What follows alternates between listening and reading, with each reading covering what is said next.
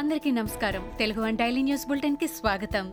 మే ఇరవై ఎనిమిది రెండు వేల ఇరవై ఒకటి. ఈనాటి ముఖ్యాంశాలు. ఓటుకు నోటు కేసు ఇరు తెలుగు రాష్ట్రాల్లో సంచలనం రేకెత్తించిన సంగతి తెలిసిందే. ఈ కేసులో టీడీపీ అధినేత చంద్రబాబు పేరు కూడా రావడం దేశవ్యాప్తంగా చర్చనీయాంశమైంది.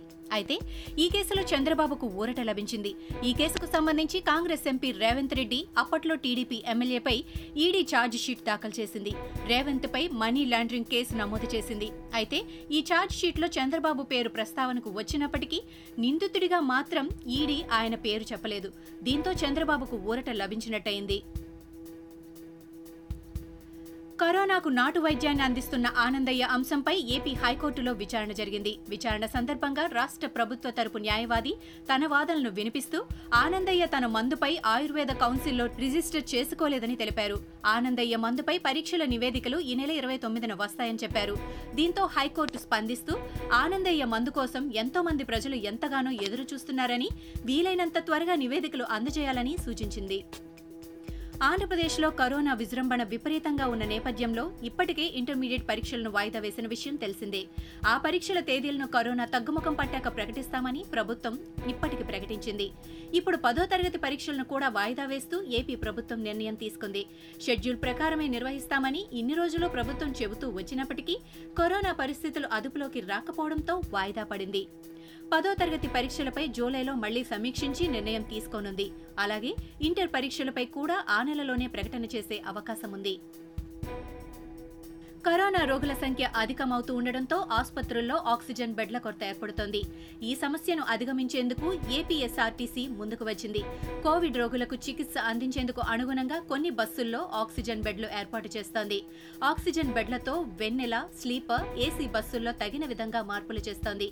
బెడ్ల కొరత ఉన్న ప్రాంతాల్లో కరోనా రోగులకు బస్సుల్లోనే వైద్యం చేసేందుకు ఈ నిర్ణయం వీలు కల్పించనుంది. తమ డిమాండ్లపై కొన్ని రోజులుగా తెలంగాణ ప్రభుత్వానికి విజ్ఞప్తులు చేస్తున్నప్పటికీ పట్టించుకోలేదంటూ విధులు బహిష్కరించి జూనియర్ డాక్టర్లు నిరసనకు దిగిన విషయం తెలిసిందే. ఈ క్రమంలో జూనియర్ డాక్టర్లతో తెలంగాణ ప్రభుత్వం నిన్న జరిపిన చర్చలు విఫలమయ్యాయి. దీంతో ప్రభుత్వం మరోసారి చర్చలు జరుపుతోంది.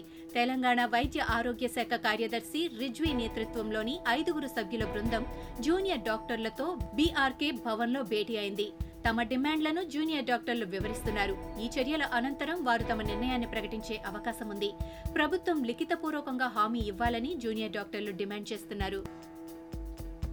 ఇటీవల తెలంగాణలో మినీ మున్సిపల్స్ జరిగిన సంగతి తెలిసిందే. అయితే ఈ ఎన్నికల్లో విధులు నిర్వర్తించిన పలువురు సిబ్బంది ప్రాణాలు కోల్పోగా దానిపై మీడియాలో తీవ్ర స్థాయిలో ఓ కథనం వచ్చింది.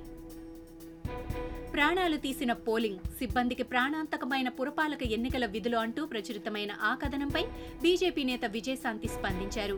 తెలంగాణ సీఎం కేసీఆర్ అణువణువు నిండిన అహంకారం ఫలితమేమిటో నేటి మీడియా కథనం చూస్తే అర్థమవుతుందని రాములమ్మ విమర్శించారు.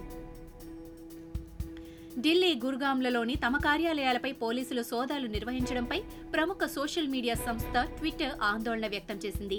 టూల్ కిట్ వివాదానికి సంబంధించిన ఈ కార్యాలయాలపై పోలీసులు సోదాలు నిర్వహించారు.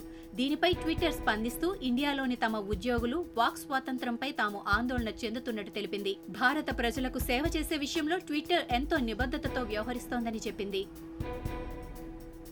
వాట్సాప్ కొత్త ప్రైవసీ పాలసీతో వ్యక్తిగత గోప్యతకు భంగం కలుగుతుందని విమర్శలు వస్తున్న విషయం తెలిసిందే.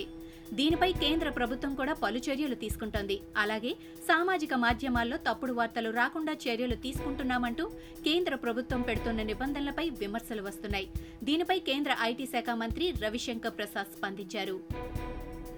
త్వరలోనే పిల్లలపైన కోవిడ్ వ్యాక్సిన్ ట్రయల్స్ ప్రారంభిస్తామని కేంద్ర ప్రభుత్వం వెల్లడించింది.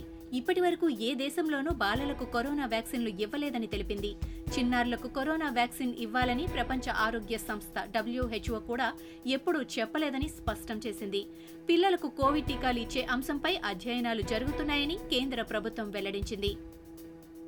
ఏపీలో అందరి దృష్టిని ఆకర్షిస్తున్న ఆనందయ్య కరోనా ఔషధంపై ఆయుష్ శాఖ అధ్యయనం కొనసాగుతోంది. దీనిపై భారత ఉపరాష్ట్రపతి వెంకయ్య నాయుడు ఆరా తీశారు. ఆనందయ్య ఔషధంపై జరుగుతున్న అధ్యయనం వివరాలను ఆయన కేంద్ర ఆయుష్ శాఖ మంత్రి Kiran Rijiju ICMR director general Balram భార్గవ్ను అడిగి తెలుసుకున్నారు. వీలైనంత త్వరగా అధ్యయనం పూర్తి చేయాలని సూచించారు. ఇవి ఈనాటి ముఖ్యాంశాలు. మరికొన్ని ముఖ్యాంశాలతో మళ్ళీ రేపు కలుద్దాం.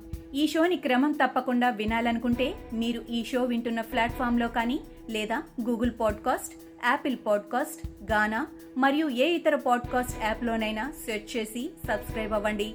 కొత్త ఎపిసోడ్ వచ్చినప్పుడు మీకు అప్డేట్ వస్తుంది. అంతవరకు సెలవు. నమస్కారం.